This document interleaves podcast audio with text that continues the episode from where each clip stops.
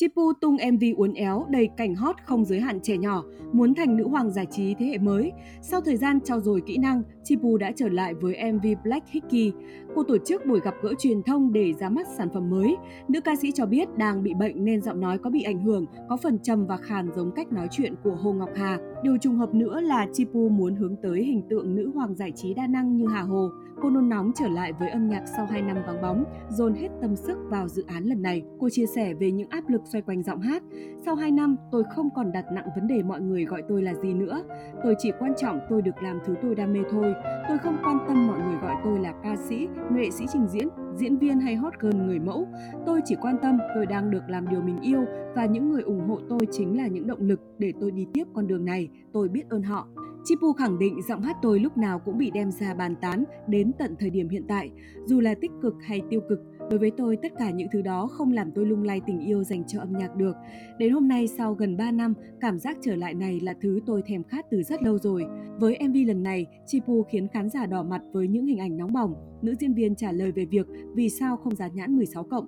Như câu hỏi của bạn cũng đã nhắc đến, những phân cảnh tương tác của nam nữ chính trong MV lần này chỉ hơi táo bạo thôi. Như MV mời anh vào tim em, dán nhãn là đúng, còn MV lần này chúng tôi không thấy có vấn đề hay phân cảnh nào quá bạo đến mức cần gắn nhãn 16 cộng.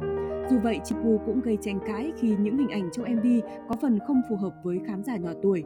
Nguyễn Bá Phú Quý, thầy dạy nhạc của Chipu đã dành không ít lời khen cho tinh thần học hỏi của Chipu.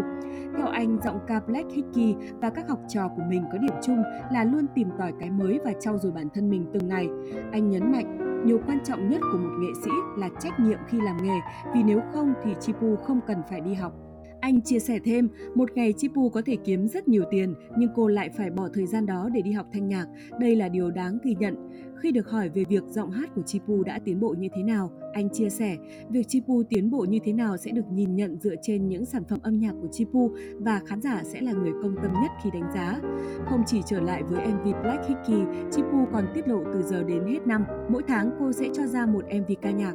Với việc hoạt động nghệ thuật sôi nổi, xuất hiện ở nhiều vai trò khác nhau, khi được hỏi Chipu muốn khán giả gọi mình là gì, cô trả lời, cho đến thời điểm hiện tại, tôi không còn đặt nặng vấn đề mọi người gọi mình là gì, tôi không quan tâm tâm người ta gọi mình là ca sĩ, diễn viên, nghệ sĩ trình diễn hay người mẫu mà chỉ quan tâm là mình được làm điều mà bản thân thích.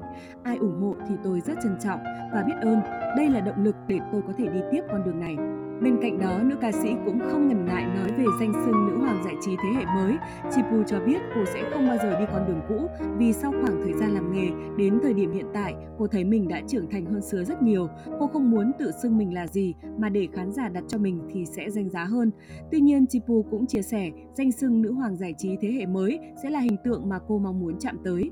Trước khi trở lại đường đua âm nhạc, giọng ca Anh ơi ở lại cũng rất chăm chỉ hoạt động nghệ thuật như tham gia chương trình Street Dance Việt. Việt Nam 2022 với vai trò đội trưởng, xuất sắc đưa hai thành viên trong đội giành ngôi vị quán quân và á quân của cuộc thi.